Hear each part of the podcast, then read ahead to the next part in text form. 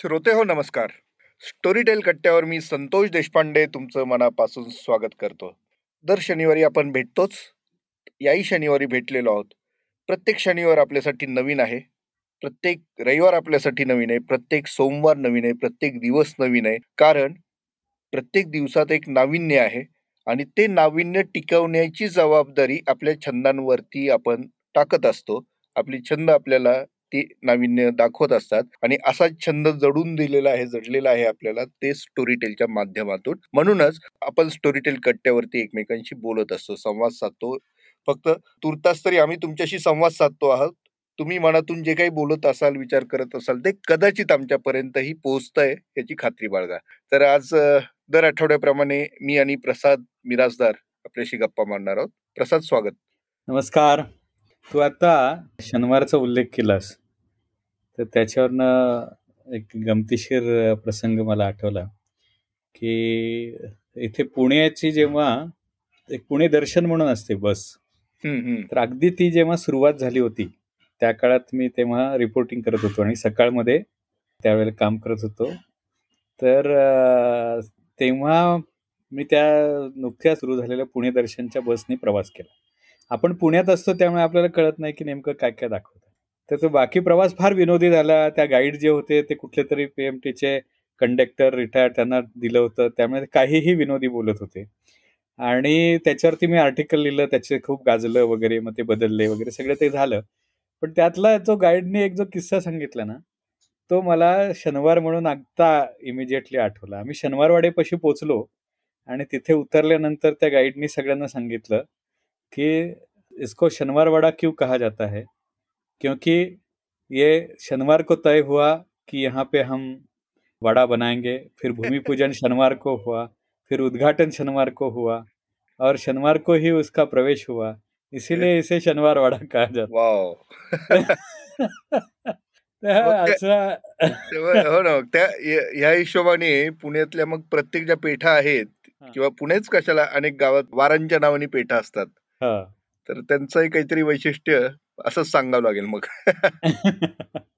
कसबा अर्थात मूळ कसबा बसवलं त्यामुळे कसबा पेठ आहे. बाकीचे सगळे वार कसे आले हे अर्थात पुण्याचा जे अभ्यास करतात ते नक्की सांगू शकतील. पण या इंटरेस्टिंग स्टोरीज आहेत. म्हणजे त्या सर्वच ठिकाणी असतात वेगवेगळ्या प्रकारच्या. तशा पुण्यामध्ये सोमवार पेठ आहे मंगळवार आहे बुधवार आहे गुरुवार आहे शुक्रवार आहे शनिवार आहे. ह्या कमी म्हणून नवी पेठ आहे सदाशिव पेठ आहे रविवार पेठ पण आहे. ना? सगळे वार आहेत.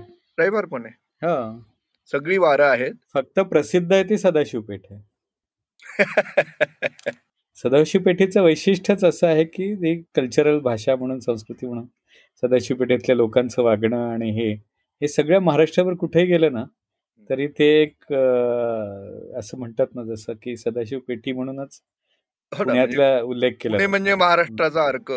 पण आता अर्क म्हणजे सदाशिव पेठ नाही हा आणि आता तर राहिलं नाही कारण आता तू पाहिलंस तर सगळ्या महाराष्ट्रातले वेगवेगळ्या ठिकाणचे लोक इथे आलेले आहेत. आणि ते सगळे मिळून भारतातले भारतातल्या वेगवेगळ्या प्रांतातले लोक इथे आले. आणि एक पुणेरी खास वेगळंच वैशिष्ट्य आता नवीन निर्माण झालंय. म्हणजे कधी हिंजवडीच्या पुढे जर गेला किंवा त्या भागात गेला बाणेर वगैरे तर आपल्याला कळतच नाही की हे पुणे आहे का? इतकं ते पूर्ण कुठल्या तरी परदेशात आल्यासारखं जाणवतं अशा पद्धतीचा सगळा बदल घडलेला आहे. येस येस येस आणि आता तुला ती बातमी अर्थात माहितीच आहे की पुणे मुंबईपेक्षाही मोठं झालंय. हो. आकाराच्या याने नवीन गावं घेतल्यानंतर. तर वाढतंय पुणे आता काय? नाही आमचं पुणे ग्रेटच आहे तुम्हाला काय माहीत? म्हणजे हे आता ऑफिशियल केलं त्यांनी. मुंबईच कशाला? आम्ही आम्ही सर्वात श्रेष्ठ आहोत. ते पुण्याच्या बाबतीतलं एक वैशिष्ट्य म्हणजे पुणे हे आनंदाचं शहर आहे. हॅपी सिटी आहे. हॅपीनेस इंडेक्स पुण्याचा सगळ्यात जास्त आहे. सगळ्यात जास्त. तर ते कशावरनं काढलं असेल असं माहिती वाटतं तुला? मला तर नेहमी असं वाटतं की ते जे लोक आले असतील इंडेक्स काढणारे शहर पाहणारे वगैरे ती कमिटी तर ते फक्त फर्ग्युसन रोडवरनं जाऊन बालगंधरच्या इथनं जंगली महाराज रोडनी परत आले असतील. संध्याकाळी जर फेरी मारली ना तर किती पुन्हा हॅपी आहे हे दिसतं तिथे. खरंय खरंय. एकीकडे तरुण लोक आणि पलीकडे कुटुंब वगैरे सगळे मजा मस्त राहतात. आणि दुपारी कदाचित ते फिरलेच नसतील ना? किंवा कदाचित फिरले असतील दुकानं बंद दिसली असतील मग ते म्हणले असतील येस खरोखर इथं हॅपीनेस आहे. या अर्थी दिवस दिवसा दुकानं बंद करून लोक आराम करतायत. म्हणजे हे आनंदी आहेत. नाही आणि आनंदी राहायलाही पाहिजे आणि ते आनंदी राहण्याचं एक मुख्य हे म्हणजे जर तुम्ही छंद जोपासत असाल चांगल्या गोष्टी ऐकत असाल पाहत असाल वाचत असाल तो उल्लेख केला पुणे हे सांस्कृतिक राजधानी होण्याचं कारण इथे तुम्हाला भरपूर पाहायला वाचायला ऐकायला वेगवेगळी व्याख्यानं वसंत व्याख्यान मला आता सुरू होईल. तर आता नाही म्हणजे या लॉकडाऊनमुळे मला माहीत नाही. पण व्याख्यानमालेचा एवढा मोठा इतिहास आहे. तर ऐकणं हा सुद्धा एक आनंदाचा भाग आहे. आणि पुणेकर ते वर्षानुवर्ष एन्जॉय करतायत. शनिवार वाड्यावरची भाषणं किती लोकांना अजून आठवतात? अशा प्रकारचं सगळं स्वरूप आहे. तर त्यामुळे त्याचाच पुढचा भाग म्हणून आपण तंत्रज्ञानाचा वापर करून आता लोकांना ऐकण्याचा आनंद देतो आहोत. लोकही भरभरून घेत आहेत आणि विविध प्रकारचं आपण ऐकण्याच्या गोष्टी हे स्टोरी वरती आणतो आहोत. यस तर या आठवड्यात प्रसाद आपण काय या आठवड्यामध्ये आपला सगळा आठवडा जो आहे म्हणजे किंबहुना हा मार्च महिना आपलं कोरोनाच्या या सगळ्या वाढत्या संसर्गामुळे नाशिकचं साहित्य संमेलन पुढे ढकललं गेलं. पण अन्यथा ते कधी होईल आता माहीत नाही. पण जयंत नारळीकर हे त्याचे साहित्य संमेलनाध्यक्ष झाले होते आणि पहिल्यांदा विज्ञान कथा लेखक हा साहित्य संमेलनाचा अध्यक्ष झाला होता. त्या निमित्ताने आपण या महिन्यामध्ये अनेक विज्ञान कथा आणि म्हणजे त्यांचं तर पुस्तक आपण रिलीज करणारच आहोत पुढे.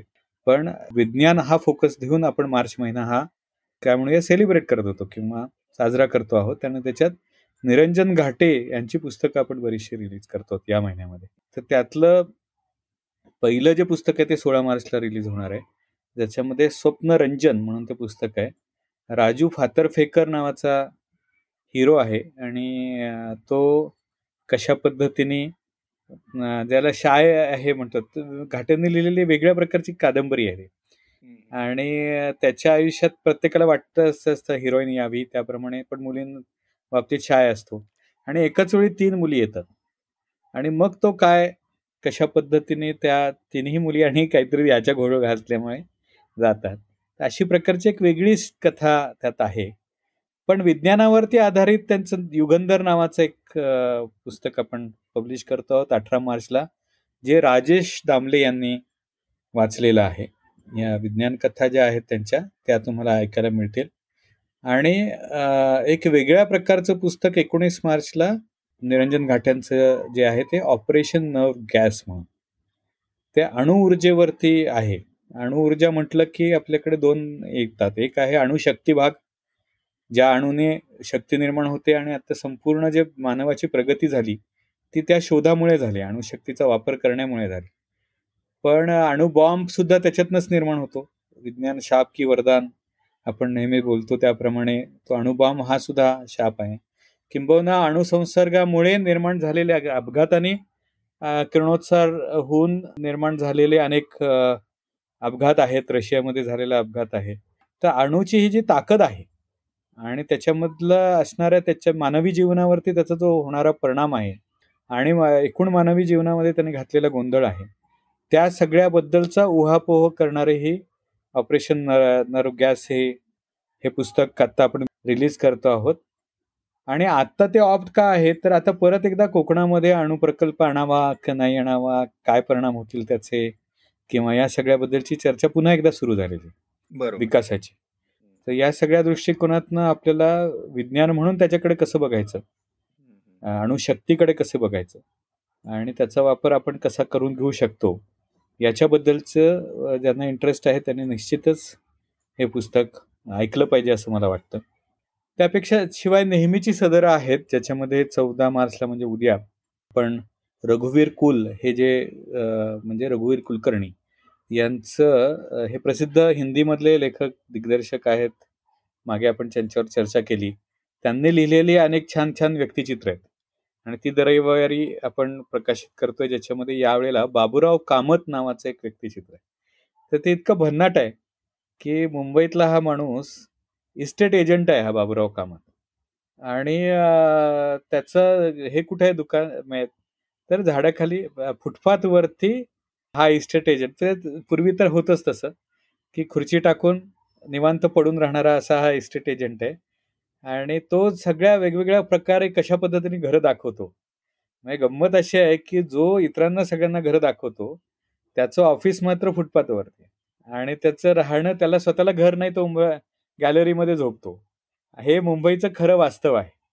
आणि तो ज्या पद्धतीने घरं वर्णन करून सांगत असतो यात एक आणखीन गंमत आहे. पण आसपासचे इस्टेट एजंट जर पाहिले ना तर ते लक्षात येतं की पर्सनॅलिटीज हा सुद्धा अनेक उद्योग करून आलेला आहे आणि शेवटी बिन भांडवली धंदा म्हणून इस्टेट एजंट झालेला आहे. तर हे असे इस्टेट एजंट एक वल्ली म्हणून ते बाबूराव कामत जे आहेत खरंच अरे ऐकताना धमाल येईल अशा पद्धतीचं व्यक्तिचित्र आहे. अशी वेगवेगळी व्यक्तिचित्र ही आता दर रविवारी आपण बोलूच त्याच्याबद्दल. कारण मराठीमध्ये खूप कमी जणांनी व्यक्तिचित्र उत्तम लिहिलेली आहेत. पु ल त्याच्यातले माहीर आहेत. ही व्यक्ती त्यांची व्यक्तिचित्र तर अनेकांना पाठ आहेत. पण ते हे जे काही सांगतोय मला खूपच असा उत्सुकता लागून राहिलेली आहे.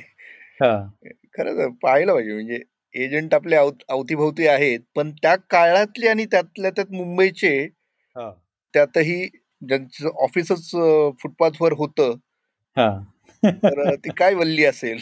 एकदम एकदम पाहायला पाहिजे. हा ते मस्त आहे. तर अशा प्रकारचं आपण हा सगळा आठवडा जो आहे तो नवीन नवीन येतात सेलिब्रेट करणार तर संतोष मला वाटतं या आठवड्यामध्ये या सगळ्या गोष्टी घडत आहेत. आजच एक नवीन ओरिजिनल आपण प्रकाशित करतो आहोत. ज्याच्यामध्ये लीना भागवतने ते वाचलेलं आहे संवेद लिहिलेलं आहे.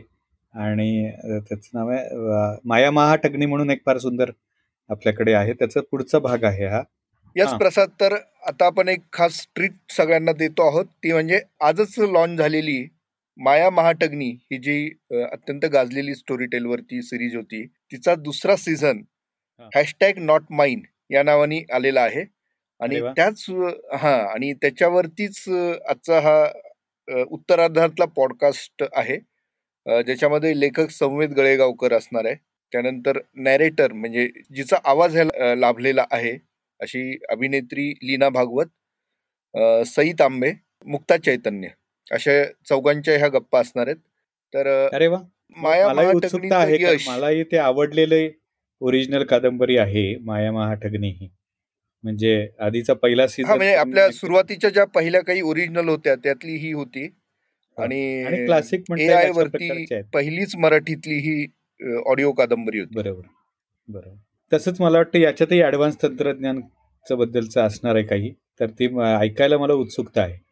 हा म्हणजे आत्ताच आपण आपल्या चर्चेत त्याच्याविषयी खूप खोलात बोलायला नको कारण त्यासाठीच पुढचा पॉडकास्ट म्हणजे याला जोडून ज्या उत्तरार्धात त्या गप्पा रंगणार आहेत त्या त्याच्यावरतीच असणार आहेत.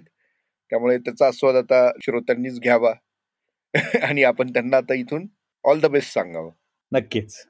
तर मला नक्की खात्री आहे की माया महाटग्नीप्रमाणेच हा सीझन टू सुद्धा श्रोत्यांना खूपच आवडेल. याच्यात कारण त्याच्यात काम खूप केलेलं आहे सर्वांनी. आणि त्याचं नक्कीच चीज होणार आहे.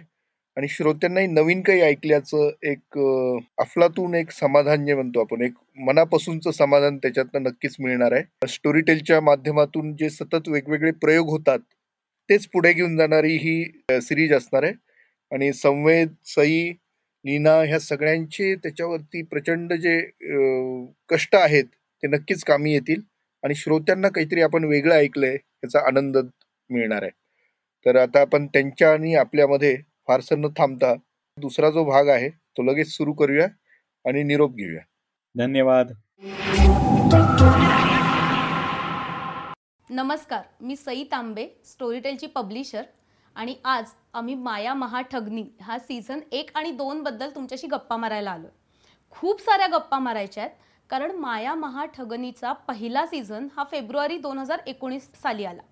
आणि त्याच्यानंतर आम्हाला इतक्या प्रतिक्रिया आल्या इतके वेगवेगळे रिव्ह्यूज दिले लोकांनी की हा संवेदने खूप वेगळा विषय आणलाय हो, लोकांपुढे. आर्टिफिशियल हो. इंटेलिजन्स आणि त्याच्यावर दहा तासांची एक गोष्ट लिहिणं आणि आमच्या पुढे काही पर्यायच उरला नाही की दुसरा सीझन आम्हाला काढावाच लागला आणावाच लागला. आणि हा दुसरा सीझन जो आहे तो हॅशटॅग नॉट माइन ह्या नावाने आम्ही आता घेऊन आलोय. आणि तो रेकॉर्ड करताना पण अमेझिंग मजा आली आहे म्हणजे लीनाने तर कमाल केली आहे मला पहिला प्रश्न लीनालाच विचारायचा आहे हो. की तुला हे पूर्ण दहा तासांचं रेकॉर्डिंग करताना असा कुठला भाग होता किंवा अशी कुठली तुझी आठवण आहे की जी तू विसरूच शकत नाहीस? आठवणी खूप आहेत. हा. पण ना मुळात आता आधी वाचनाला जेव्हा सुरुवात करायची होती तेव्हा मला ना पहिला सीझन तर ऑफकोर्स तो आठवतोच अजूनही. तर तेव्हा तुलाही आठवत असेल रेकॉर्डिंगच्या वेळी मी नावांमध्ये खूप अडकत होते. म्हणजे खूप छोटी छोटी नावं पण तरीही माझे गोंधळ होत होते आणि उगाच त्याचे रिटेक होत होते. तर माझं पहिलं म्हणणं हेच होतं की आता ह्यावेळी कुठली नावं येणार आहेत माझ्यासमोर? आणि मला अजूनही आठवते रामानुजन डेरेक फोरम. ह्याला मी इतकी ओळखलं. हो. खरं तर खूप सोपं होतं पण मी खूप अडकले होते. नायट्रोजन ट्रायब्रोमाइड. त्याचा तर क्लास झाला होता. Nitrogen tribromide. म्हणजे आणि मग त्याच्यानंतर ते वाचन. तर ह्यावेळी मला असं वाटलं की आता काय असणार आहेत नावं. पण देवाचं नाव घेऊन वगैरे पण मला सुखद? धक्का होता. थँक्यू सव्वेत की खूप छान सोपं आणि खूप मस्त असा लिखाण होतं ह्या वेळेचं त्यामुळे काही प्रश्न नाही आला आणि मग मी वाचनाला सुरुवात केली. पण तुला आठवत असेल तर सुक्रू हे जे कॅरेक्टर होतं जे हो. पहिल्या सीझनमध्ये जस्टमध्ये मध्ये येऊन गेलं होतं पण ह्या सेकंड सीझनमध्ये लोकांना ते खूप छान आणि वेगळं परत ऐकायला मिळणार आहे. तर ते वाचत असताना खरं तर वाचनाच्या वेळीच आपल्याला जाणवलं की हा खूप शहरी बोलतोय. आणि खरं तर तो हल्लकी आदिवासी उत्तर कन्नडच्या जंगलचा त्या हल्लकींचा मुखिया पण त्याची भाषा ही जरा शुद्ध आणि शहरी वाटत होती. आणि त्याच्यानंतर मग असं ठरलं आपलं की सुक्रूची लँग्वेज बदलायची आणि नंतर आपण अख्खा सुक्रू परत वाचायचा. दोनशे पासष्ट करेक्शन होती हो, पण ते झालं असं की वाचताना मला तो वाचायचाच होता. मला काही तो गाळायचा नव्हता. आपल्याला तो नंतर परत रेकॉर्ड करायचं होतं. त्यामुळे वाचताना मी तो नॉर्मल वाचत होते. तर मला एक वाक्य आठवतंय त्यातलं अजूनही की सुक्रू असं म्हणाला की भाग्या भाड्या मार खाऊन तोंड सुजलं तरी अक्कल नाही आली टपली मारत सुक्रूने विचारलं. मला हे अजूनही आठवतंय. तर आता एवढं लेखकाने आयतं दिलं होतं मला टपली मारत. तर मी ते वाचताना पण तसंच वाचलं होतं. भाग्या भाड्या मार खाऊन तोंड सुजलं असं टपली मारत विचारलं. वाचताना मी ते वाचलं आणि जेव्हा सुधारणा होऊन आल्या तेव्हा भाड्या या शब्दाला समानार्थी शब्द लेखकांनी दुष्कर्मी असा लिहून पाठवला. त्यामुळे मी वाचताना ते असं वाचलं. भाग्या दुष्कर्म म्हटलं ही टपली का नाही बसत आहे या शब्दाला पण मग नंतर सॉरी सवेत दुष्कर्मी शब्द आम्ही काही वाचला नाही पण नंतर आम्ही तो इतका वापरला तो आमच्यामध्ये इतका फेमस झाला की काही झालं आणि काही चूक झालं की लीना दुष्कर्मी. यानेच आम्ही सुरुवात करायचो त्यामुळे दुष्कर्मी हा, त्यामुळे मला अगदी आठवत हो. आठवत आहे सुक्रू वाचताना पण नंतर जो लिहून आलेला हो. सुक्रू होता तो खूपच वेगळा ती भाषामुळे त्या लहेजामुळे तो सुक्रू वाचताना मला हो. खूप खूप जास्त मजा आली. पण तो कायम माझा सुक्रू लक्षात राहिला इतक्या प्रयत्नांनी शोधलेला शब्द होता दुष्कर्मी. आणि तोच आम्ही वाचला तो गाळलेला आहे हे मी आता लक्षात ठेवणार आहे. पण खूप मजा आली होती. खूप खूप मजा आली लहेजाची गंमत लिहिताना आणि पहिलं वाचन होईपर्यंत आपल्याला अ, हा प्रॉब्लेम लक्षात नव्हता. आला की हो. त्याची भाषा बरोबर त्यामध्ये सेट हो. नाही होत आहे आणि अर्थात अ, आदिवासी तेही हो. कन्नड बाजूचं हो, असल्यामुळे हो. आपण काही लिमिटेशन्स होते आपल्याला हो. तेव्हा. तर त्यावेळी मा- माझ्या मदतीला सुधामूर्ती आल्या की त्या कन्नड आणि अ, महाराष्ट्र अशा हो, त्या हो. बॉर्डरवरच्या तर त्या ज्या पद्धतीने मराठी बोलतात की एक त्यांची जी ढब असते वाक्याची की शेवटचं क्रियापद असं ते पूर्ण बोलतात आणि थोडस असं हलकं सोडून देतात. हो. तर आपण जेव्हा पुन्हा त्याचं लिखाण केलं सुक्रूसाठीचं तर मी सर्वसाधारणपणे त्या ढबीवर अ, लिहायचा प्रयत्न केला. आणि मला एक अभ्यासासाठी मला आठवतंय की तू काही व्हिडिओ हो, YouTube चे video पाठवले की. हे अशा हो, पद्धतीने हो. वाचन होईल वगैरे. पण त्यामुळे मला ते सुक्रू उभा करताना खूप मजा आली. हो. इवन आपल्या कथेच म्हणजे आपल्या भागांचं जे सुरुवातीचा पहिलाच एपिसोड जो आहे त्याच्यात बऱ्यापैकी काही शब्द हे उत्तर कन्नड म्हणजे तो देवारू नन्ना. हा तो इतका सुंदर आणि तो इतका चपखल आलाय त्या वेळी की त्या हिच्या डोक्यावरून पाखरं उडत जातात आणि ती घाबरून एकदम देवारू नन्ना करते ते. इतक- इतकी मजा आली. हो. सो असे काही शब्द वाचताना किंवा मुळात तो अख्खा प्रसंग करताना हो. जो सुरुवातीचाच प्रसंग आहे तो प्रसंग वाचताना तोही एक माझ्यासाठी म्हणजे अविस्मरणीय आणि त्याची एक गंमत अशी झाली की ना म्हणजे म्हणून मी शाळेपासून मी एक ध्येय ठेवलं की अभ्यास करायचा नाही. त्या सीनचा मी खूप अभ्यास केला. मी खूप वाचून गेले की हा सीन आपण असा करू याव करू त्याव करू वगैरे. आणि तो अख्खा पार्ट वाचल्यानंतर जेव्हा आपलं सगळं वाचून संपलं तेव्हा समाऊ तुमच्या तिघांच्या रिएक्शन आलं की हा एकदा जरा आपण परत करूया का? आणि तेव्हा मी तो रॅन्डम बिनधास्त वाचला. हो. सो जेव्हा मी तो बिनधास्त वाचला ना तेव्हा तो छान झाला. म्हणजे मी ना जेव्हा नेहमी नाटकात पण काम करते ना मला आमचे दिग्दर्शक श्रीयुत मंगेश कदम हे नेहमी मला म्हणतात की ना तू आहे ना असे बिनधास्त फटके मारत जातेस. सचिन तेंडुलकर सारखं शास्त्रोक्त खेळता आलं पाहिजे. तुझे असे बिनधास्त फटके असतात. मी प्रयत्न केला शास्त्रोक्त पद्धतीने वाचायचा पण ते वर्क नाही झालं. आणि मी जेव्हा असे रॅन्डम तो असा ओपनली वाचला तेव्हा अर्थात पण त्या प्रसंगात खूप रॉनेस आहे. म्हणजे तो असा शिस्तीत वाचण्यासारखा वाचण्याचा नाहीये तो. प्रसंग. आणि मला वाटतं जेव्हा ते ऐकतील प्रेक्षक आपले जेव्हा श्रोते ऐकतील तेव्हा त्यांनाही तो प्रसंग आवडेल अंगावर येणारा आहे असा प्रसंग आहे तो. आणि मला आठवतं की तू जेव्हा तो वाचायला घेतला होतास म्हणजे तू अगदी मी खुर्चीवर बसणार बसणार तू नाही. पूर्ण असं बेरिंग घेऊन तुझे हात वारे हो. चालले होते आणि म्हणजे तुला तेव्हा बघणं तुझी ती अख्खी स्टाईल आणि तुझी अख्खी ती देहभाषा बघणं हे आमच्यासाठी खूप छान होतं. पण ते बसून पेक्षा उभं राहून तो जो जोर येतो ना शब्दांवरचा आघात मिळतो ना तो उभं राहूनच मला वाटतं वाचनात मिळतो. हो. मजा आली होती पण.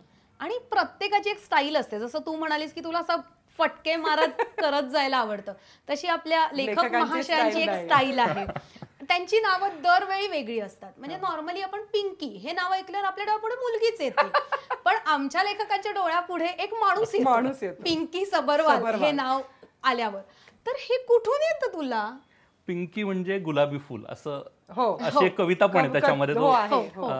राजेश्वर जो आहे हो.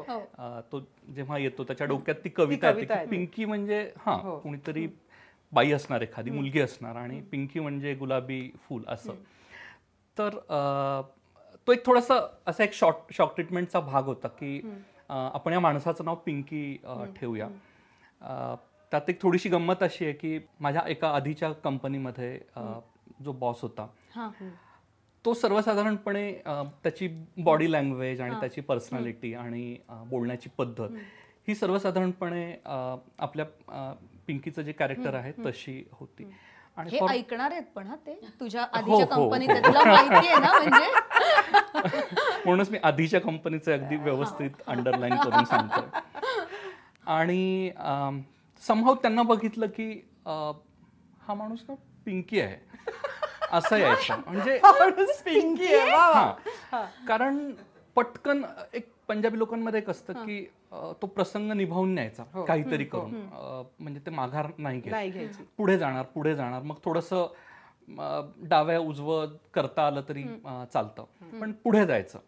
तर तो एक असा एक स्मार्टनेस जो असतो. आणि संभाव ढकलून न्यायचं काहीतरी करून. बरोबर. बिनधास्त. बिनधास्तपणे तर ते त्याच्यामुळे आम्ही त्यांना असं इज पिंकी असं एक होतं. सो मला ते नाव कुठेतरी वापरायचं होतं. म्हणून मी ते या कॅरेक्टरसाठी दिलं. कारण काय आपण जनरली उंच तगडा सहा फुटाचा हा. माणूस. हा, आपण काही म्हणू शकतो त्या माणसाला. म्हणजे तो रणवीर आहे. पण तुम्ही रणवीर म्हटलं किंवा काही म्हटलं सर्वसाधारण त्या पर्सनॅलिटीच्या जवळ जाणारं नाव की एक डोळ्यासमोर एक माणूस येतो. तो मला तिथे तो एक असा एक फ्लिप द्यायचा होता की हा पिंकी पण पिंकी बुवा आहे सहा फुटाचा आहे क्रुकट आहे आणि तो भयंकर धाडशी आहे आणि तो काही करू शकतो. काही करू शकतो. तर ती मला एक गंमत म्हणून ते नाव आणायचं होतं. दुसरं माझं नाव जे तुम्ही लोकांनी थँकफुली फेल केलं ते होतं राज राज राजेश्वर राव. हे नाव मला वाटतं आपण मी पहिला शब्द लिहायच्या आधी आपण हे बोललो होतो.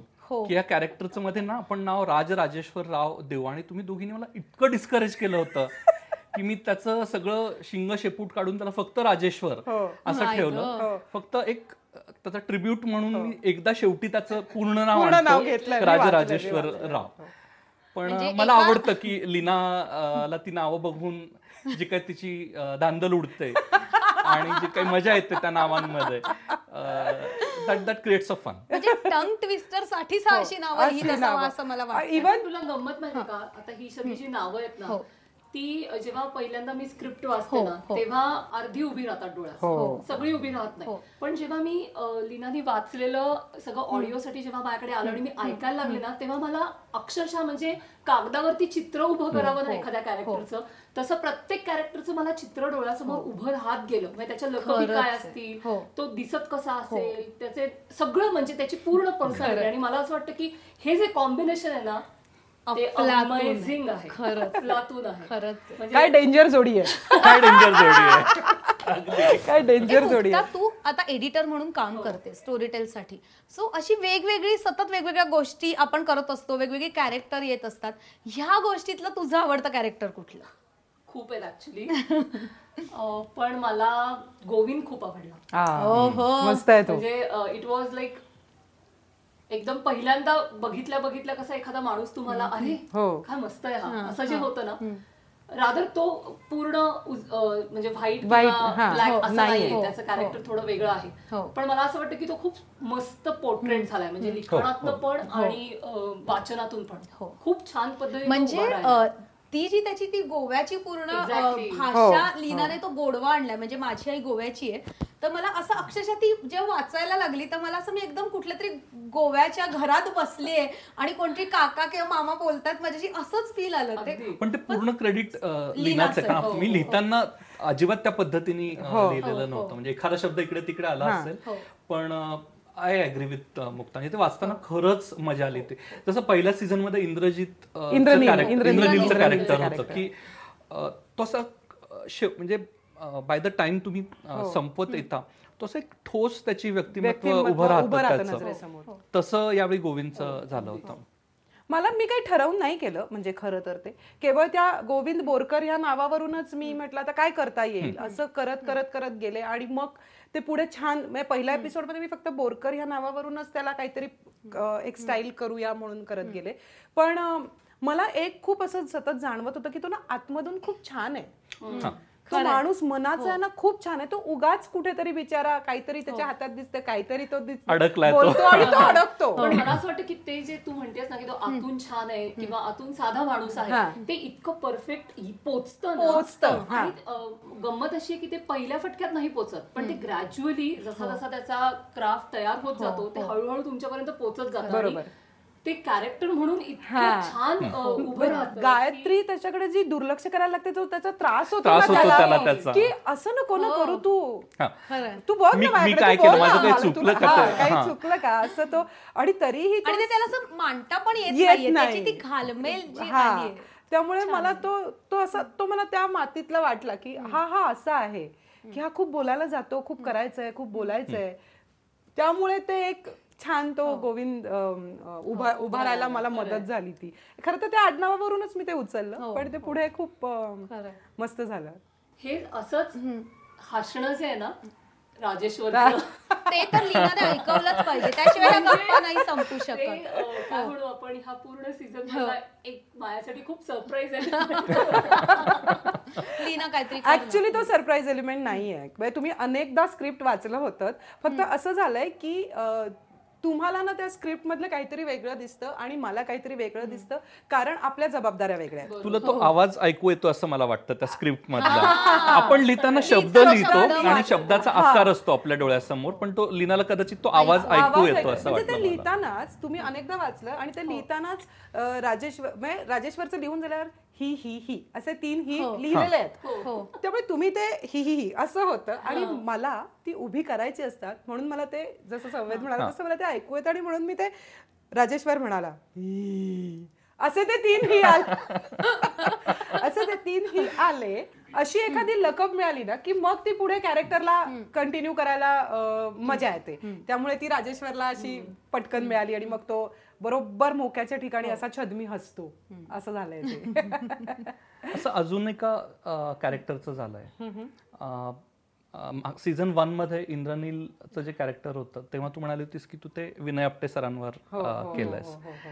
असं यावेळी इलाची जी स्टाईल आहे ती कुणावर तरी बेतलेली आहे असं वाटतं. हो. तर त्याची काय गोष्ट आहे? अ, एकतर मला पहिल्यापासूनच असं माझं म्हणणं होतं की मला मिमिक्री नाही करायची कारण मला मि- मिमिक्री आर्टिस्टच नाही त्यामुळे कुणाचा तरी आवाज मी छान काढू शकते वगैरे असं मला जमत नाही. पण मला एखाद्याची लकब उचलायला आवडते. आणि मी कुठलंही म्हणजे मी जेव्हा वाचते जेव्हा तेव्हा ना मी माझं माझं काहीतरी कास्टिंग करते. जसं मी इंद्रनीलच्या बाबतीत मला असं वाटलं की उद्या पुढे जाऊन मी जर काही ह्याचं माध्यम बदललं मी नाटक केलं फिल्म केली वेब सिरीज केली काही केली तर इंद्रनील हे कॅरेक्टर सर करतील विनय सर करतील कदाचित. तसं मला इला वाचताना असं खूप वाटलं की ही इला बहुतेक शुभांगीताई आहेत बहुतेक शुभांगी गोखले आहेत. एकतर माझी आवडती अभिनेत्री माझ्या खूप चांगली मैत्रीण त्यामुळे ना मला इला करताना त्यांचं जे थोडंसं असं वरवरचं बोलणं जे आहे ते मला इला ला जाईल खूप असं वाटलं.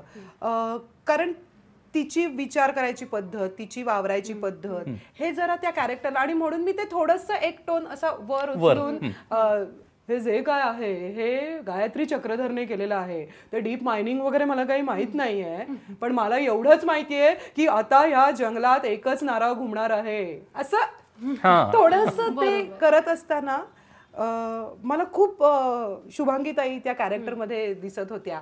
आणि आता मग इला जी काय लोकांना आवडेल त्याचं क्रेडिट कदाचित थोडस त्यांचंही असेल अगदी. ते की शुभांगीताईमुळे झालं. आणि जनरली काही वाचताना ना मला ती ती ती कॅरेक्टर तशी तशी हा?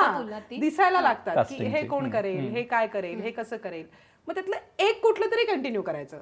बाकी आपली जी नॉर्मल कारण हे दृश्य माध्यम नाहीये. लोक ऐकत असतात. सो त्यांना त्यांची एक मुभा असते त्यांचं स्केच ड्रॉ करायचं. हो. आणि ते त्यांच्या त्यांच्या पद्धतीने कॅरेक्टर्स उभी करत असतात. मी त्यातलं एक त्यांना दाखवते की हे बघा मला हे असं वाटतंय.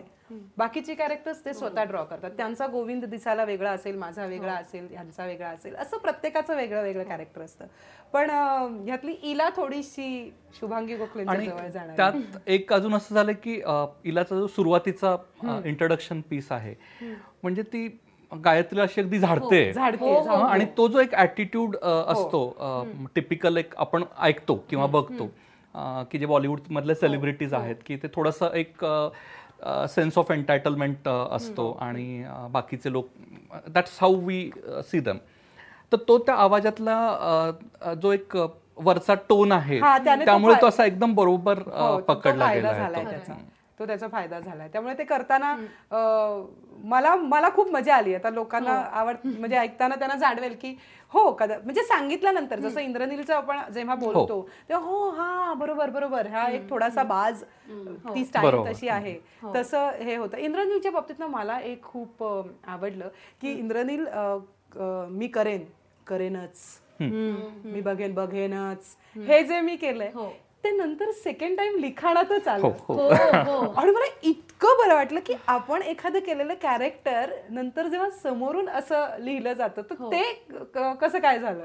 नाही तो मी ठरवून केला केलेला प्रकार होता. म्हणजे that was my tribute to you ती जी स्टाईल तू डेव्हलप केली होतीस कारण ती इतकी कॅची आहे आणि ती मला इतक्या लोकांनी सांगितली की ते कॅरेक्टर खूप इफेक्टिव्ह झालंय.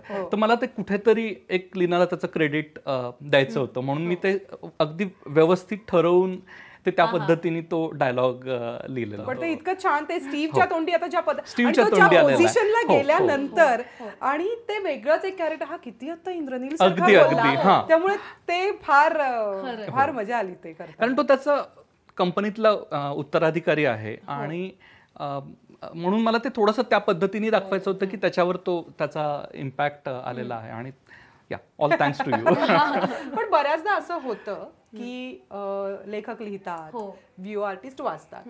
पण विलन नेहमी तुम्ही दोघी असता. तर तुम्हाला कात्री चालवायची असते. तर कधीतरी असं झालं का की खूप रेंगाळलात आणि खूप मनाविरुद्ध काही डिसिजन घेऊन काही भाग अं, त्यातला अगदीच. मी तर अगदीच सांगेन की आम्ही अ, पहिला एपिसोड हा कमीत कमी तीन वेळा लिहिलाय चार सौम्य. वेळा. चार वेळा. ऐक बरं चार वेळा लिहिलाय. आणि काही काही पीस होते ते अप्रतिम लिहिले होते संवेदने. म्हणजे ते पीस म्हणून लिखाणाचा अप्रतिम होते. पण संभव मला असं वाटलं की ती गोष्ट तितक्या प्रभावीपणे पुढे नेत नाहीयेत. आणि मला असं झालं म्हणजे एक वाचक म्हणून ते मला खूप आवडलंय. पण ह्या गोष्टीसाठी सुटेबल नाही म्हणून मला ते कापावं लागणार आहे. तर ते सांगतानाही मला त्रास होत होता की नाही हे कापावं लागणार आहे आपल्याला. म्हणजे आपण आणि मी त्याला असं थोडंसं नाही आपण पुढच्या ह्याच्यात कुठेतरी वापरू संवेद पण इकडे नाही वापरता येते. असं असं होतं काही वेळा. तुझा काय होता अनुभव? हो असं होतच. म्हणजे व्हॉइस नोट्स तर आम्ही किती शेअर केले असतील की हे मला असं वाटतं की इथे आपण हे एडिट करायचं का? हे थोडं टाईट करायचं का? हे काही का? म्हणजे मला हे जाणवत होतं की ते लेखक म्हणून त्याच्यावरती अन्याय करणार आहे. कारण की ते म्हणजे मी पण लिहिते त्यामुळे मला ह्याचा अंदाज आहे की आपण लिहिलेलं आपल्याला किती. हो. आणि त्याच्यावर जेव्हा दुसरा माणूस कात्री चालवतो तेव्हा त्याचं दुःख किती पण अल्टिमेटली ते प्रॉडक्ट चांगलं होणं एक्झॅक्टली आणि ते श्रोत्यांना ऐकताना मजा येणं हे. सगळ्यांचंच गोल आहे. त्याच्यामुळे मग तिथे ती थोडं निष्ठर होऊन त्याला सांगायला म्हणजे आणि आमचा लेखक खूप हा, गुणी असल्यामुळे आहात तुम्ही. हे मी तुम्हाला नाव दे हे नाही खायचं. हे नको. हे आता नाही. हे नाही. पण त्याच्यानंतर जे दिसतं ना ते फार सुंदर दिसतं. अजून एक डेफिनेटली तुलाच विचारायला आवडेल. ते जो म्हणजे लेखकाची शिस्त हा जो प्रकार आहे ना तो अ, फार दुर्मिळ होत चाललाय. म्हणजे बैठक मारून बसणे आणि आम्ही आज एवढं करणारच आहे. दहा तासांची गोष्ट नाहीये. आणि तो फ्लो लक्षात ठेवायचा. ते क्राफ्ट कुठून कुठे चाललाय कॅरेक्टर डेव्हलपमेंट परत. आधीचा सीझन त्याचं प्रेशर ते तितकं ही. शिस्त जी आहे ना ती तुझ्या लेखना लेखनामध्ये दिसते. तर ती तू कशी डेव्हलप केलीस? का ती मुळातच नैसर्गिक? नाही नैसर्गिक आहे असं नाही म्हणणार मी. पण सर्वसाधारणपणे आज काहीतरी तरी लिहायचं. निदान एक पान तरी लिहायचं. भले मी ते दुसऱ्या दिवशी पूर्णपणे मिटवून टाकेन परत ते लिहीन. पण रोज तेवढं एक लिहायचं ही एक जी शिस्त असते मला वाटतं ती खूप आवश्यक आहे. आणि दुसरं असं आहे की हल्ली आपल्याला खूप जास्त बाकीची व्यवधानं असतात आणि खूप जास्त अट्रॅक्शन्स असतात. म्हणजे पटकन एक फेसबुकवर काहीतरी एक पोस्ट टाकूया एक काहीतरी पटकन ट्विट करूया. आणि काय होतं की त्या लिखाणामध्ये तुम्ही हळूच त्या झोनमधून बाहेर पडता. आणि लेखकासाठी तो झोन खूप महत्त्वाचा असतो. एकदा ती शिस्त ते झेन तुमचं जर मोडलं तर तुम्ही परत तिथे यायला खूप त्रास होतो. सो शक्यतो त्या पिरियडमध्ये बाकी काहीही न करता सतत त्याच विषयावर लिहित राहणं. भले तुम्ही ते दुसऱ्या दिवशी मिटवा नवीन लिहा काही करा पण ते लिहिणं हे. खूप आवश्यक असतं. आणि दुसरा जो प्रॉब्लेम लेखकांना येतो ज्याला आपण टिपिकली म्हणतो की रायटर्स ब्लॉक हो हो की तुम्हाला आता ही गोष्ट पुढे कुठे जाईल हे. नाही कळू शकत. तर सर्वसाधारणपणे मी जे टेक्निक वापरतो ते थोडंसं चित्रकलेच्या जवळ जाणार आहे असं म्हटलं तरी चालेल.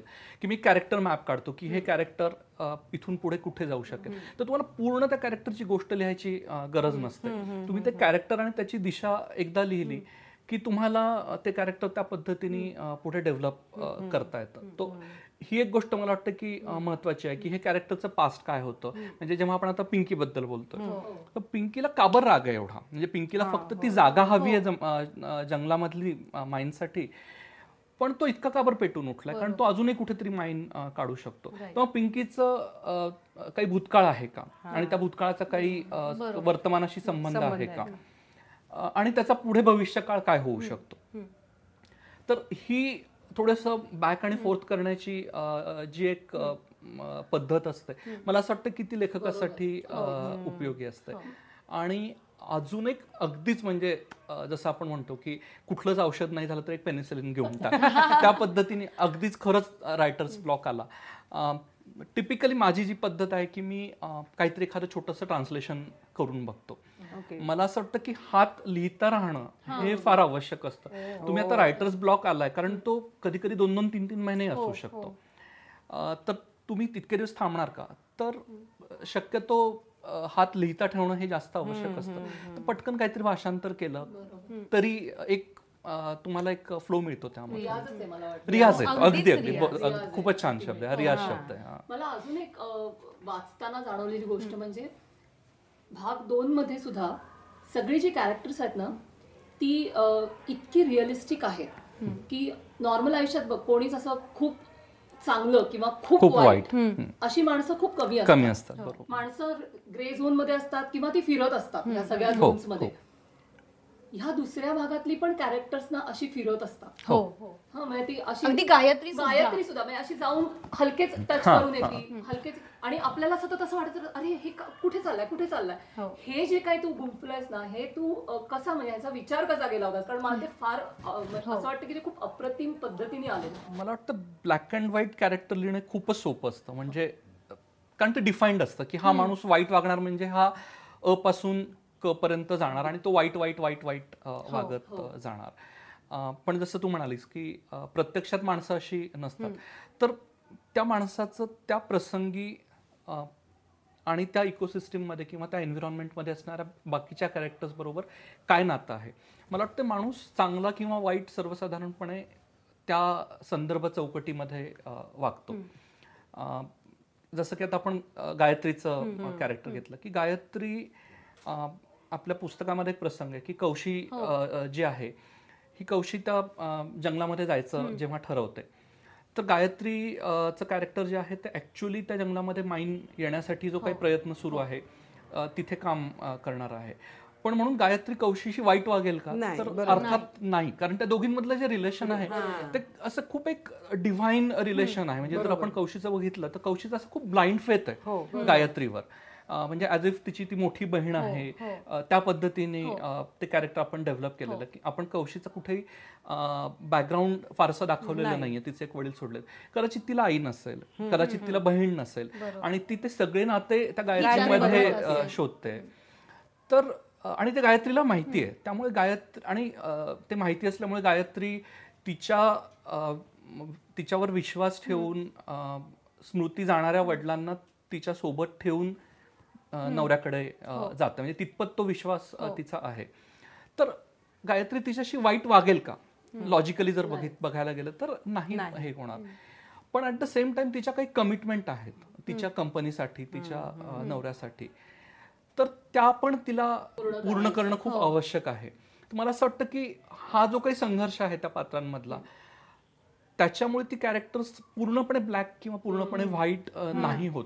परिस्थिती आणि त्या संदर्भ चौकटीत असणारी पात्र या इक्वेशन प्रमाणे त्यांचं वागणं बदलत राहतं असं वाटतं मला.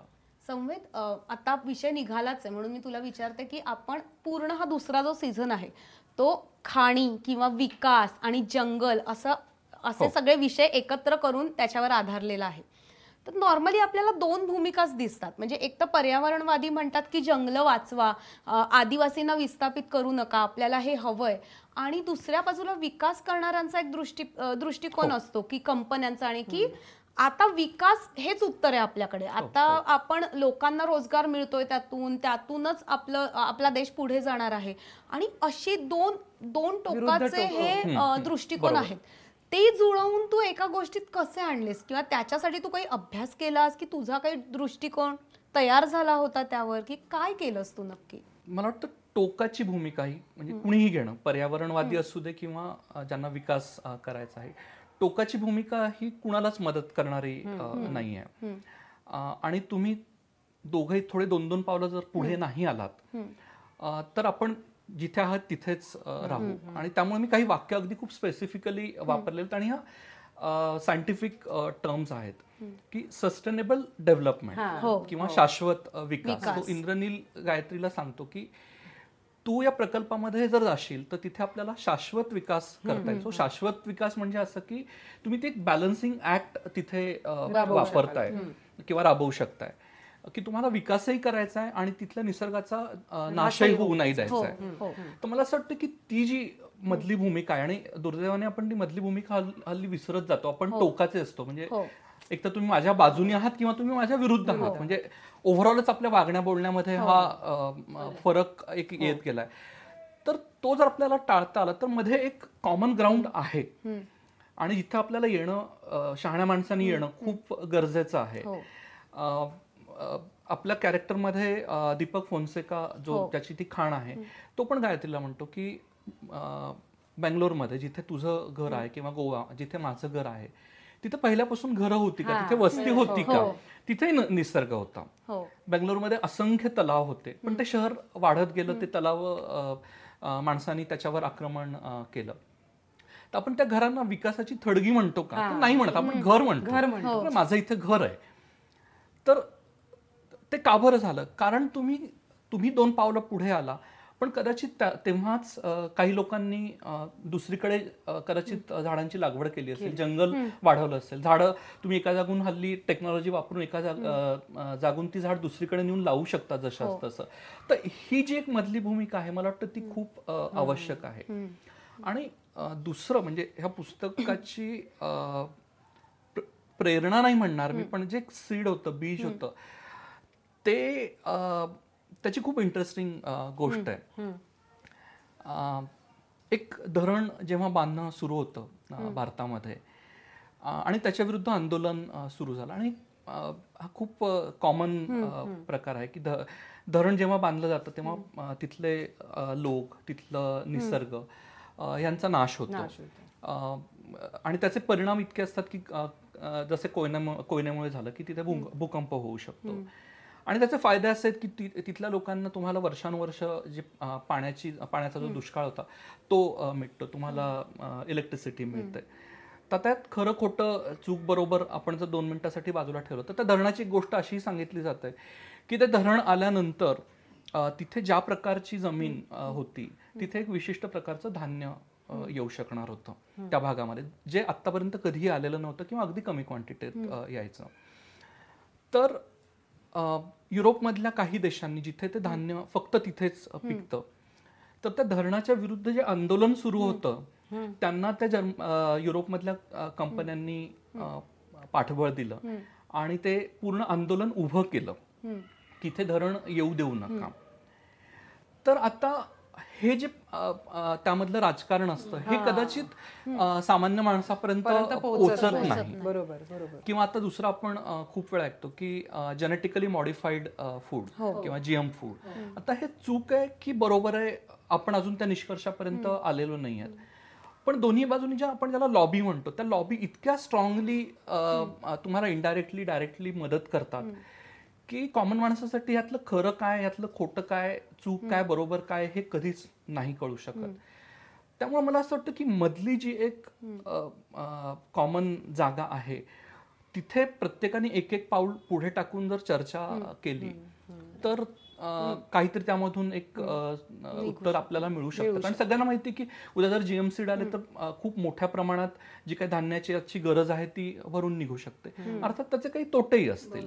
पण ह्याच्यावर जर तुम्हाला चर्चा करून जर काही मार्ग काढता आला तर त्याची मदत होऊ शकते. आणि यात अजून एक नवीन जो ट्विस्ट आलेला आहे तो असा आहे की आता चळवळी ज्या आहेत त्या रस्त्यावर नाही उरलेल्या आहेत हा, त्या फक्त तर तो एक अँगल आपण पुस्तकामध्ये खूप स्ट्रॉंगली आणलेला आहे आणि मुक्त थँक्स टू यू पुस्तकाचं नाव आपण तू सुचवलंस तसं हॅशटॅग नॉट माइंड ठेवलं.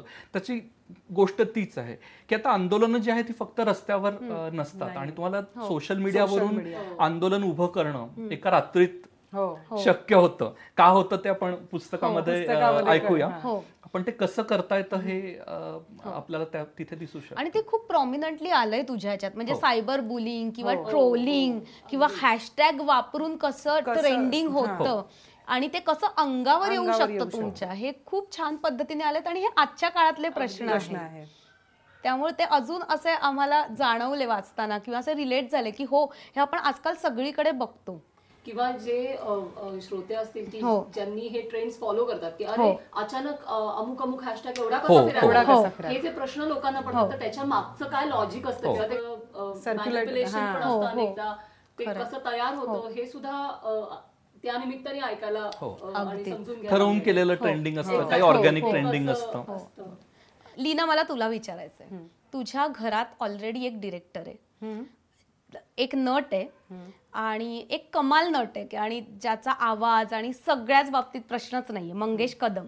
तर जेव्हा तू हे असं रेकॉर्ड करत असतेस हां तर काय असतं? म्हणजे तुला भी भीती असते की हे जेव्हा माझं ऐकतील तेव्हा मला कुठे कुठे ओरडा मिळणार आहे? किंवा काय रेकॉर्ड करताना असं वाटत असतं का की हे मंगेशने आता ऐकलंच पाहिजे मी काय कमाल आवाज दिला असं काय काय मनात काय येत असतं तुझ्या? हा म्हणजे ऐकायला हवं हे मला वाटतच असतं. मी ह्या पुस्त म्हणजे ह्या सीझनला मी काही कॅरेक्टर त्यांच्याबरोबर फार डिस्कस केली नाही. मी माझी वाचून माझी माझी ठरवली. पण येस डेफिनेटली त्यांनी हे ऐकायला हवं असं मला नक्कीच वाटत असतं. पहिल्या सीझनला मी काही कॅरेक्टर्स डिस्कस केली होती की हे कसं होईल हे कसं होईल. आणि तेव्हा त्यांनी मला खूप चांगल्या पद्धतीने सांगितलंही होतं. यावेळी थोडंसं ते पण बिझी मी पण बिझी ह्याच्यामुळे मला काही फार डिस्कस करता आलं नाही. पण ऑफकोर्स त्यांनी वाचावं ऐकावं असं तर मला नक्कीच वाटतंय. ओरडा म्हणशील तर ते मी किती चांगलं केलं तरी तो मला मिळतो. आणि ते माझ्या बेटरमेंटसाठीच असतं हेही मला माहिती आहे. त्यामुळे मी कौतुक आणि ओरडा दोन्हीची तयारी ठेवली आहे लेट सी. लीना मगाशी जसं सई म्हणाली सॉरी आत्ता जसं म्हणाली की कास्टिंगबद्दल. मंगेशनी यातलं एखादं कॅरेक्टर जर कास्ट करायचं ठरवलं? गोविंद करेन मी. मी मंगेशला गोविंद करायला लावेल. कारण मला माहितीये की ते खूप ते तो छान करतील.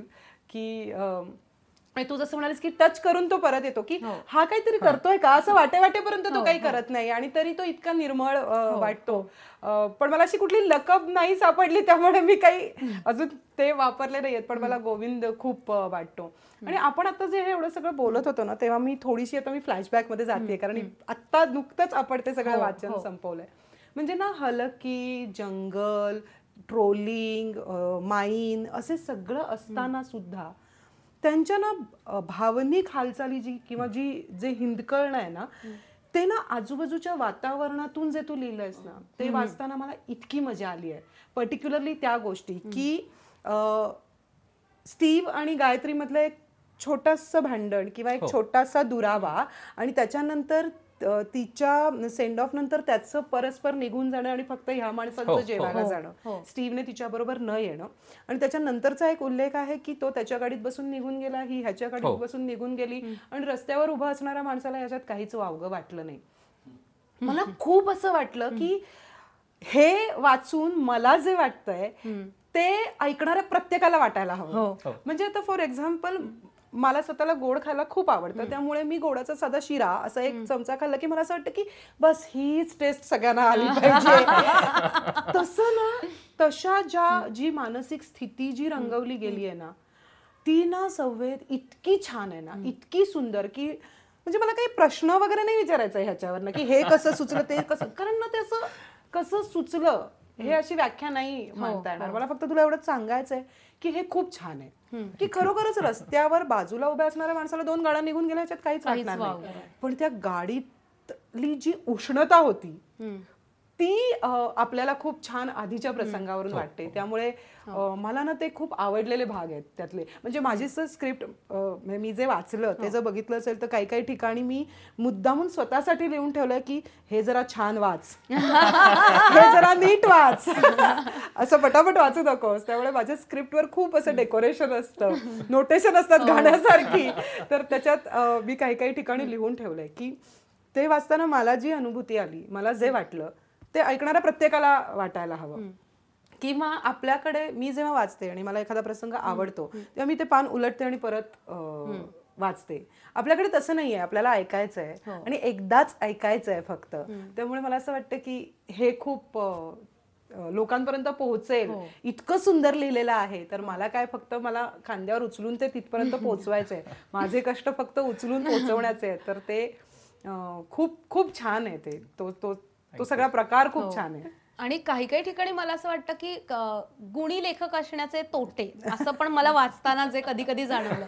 की स्टीव आणि गायत्री असे कचा कचा भांडतच नाहीत. म्हणजे तो नवरा बायकोनी जरा तरी नीट भांडावं की नाही? ते आपला हा म्हणे की नाही तू तू जातोयस तर जा. मला हो, असं वाटतंय ह्याने लगेच. पांघरून डोक्यावर मला म्हणजे हो. मी संवेदला म्हटलं की संवेद नाही चालणार. थोडं तरी आम्ही जसे नॉर्मल लोक एकमेकांची भांडतो तसं आलं स्टीव आणि गायत्री पाहिजे भांडले जरा. तरी कचकच करून दे एकमेकांच्या डोक्याला वगैरे त्यात नाही त्यात एक थोडासा गमतीचा भाग किंवा माझा मेंटल ब्लॉक असेल तो असा आहे ना की मला खूप आधीपासून म्हणजे जेव्हापासून मी लिहितो तेव्हापासून असं वाटतं की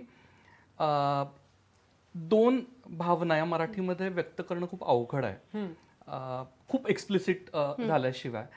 एक म्हणजे प्रेमाची भावना आणि दुसरी भांडण्याची भावना. बरोबर. सो प्रेमाची भावना तुम्ही मराठीत लिहायला गेलात की ते एकतर अतिशय कृत्रिम अं, वाटते अगदीच.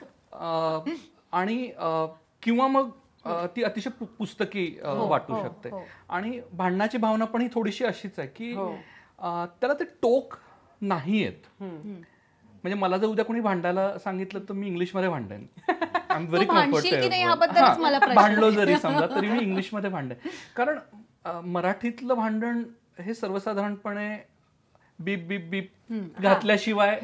तुम्हाला ते आता तर स्टीव्ह ज्यांनी आयुष्य सगळं अमेरिकेमध्ये काढलेलं आहे आणि अ, गायत्री जी आपली गुणी मुलगी आहे. हो.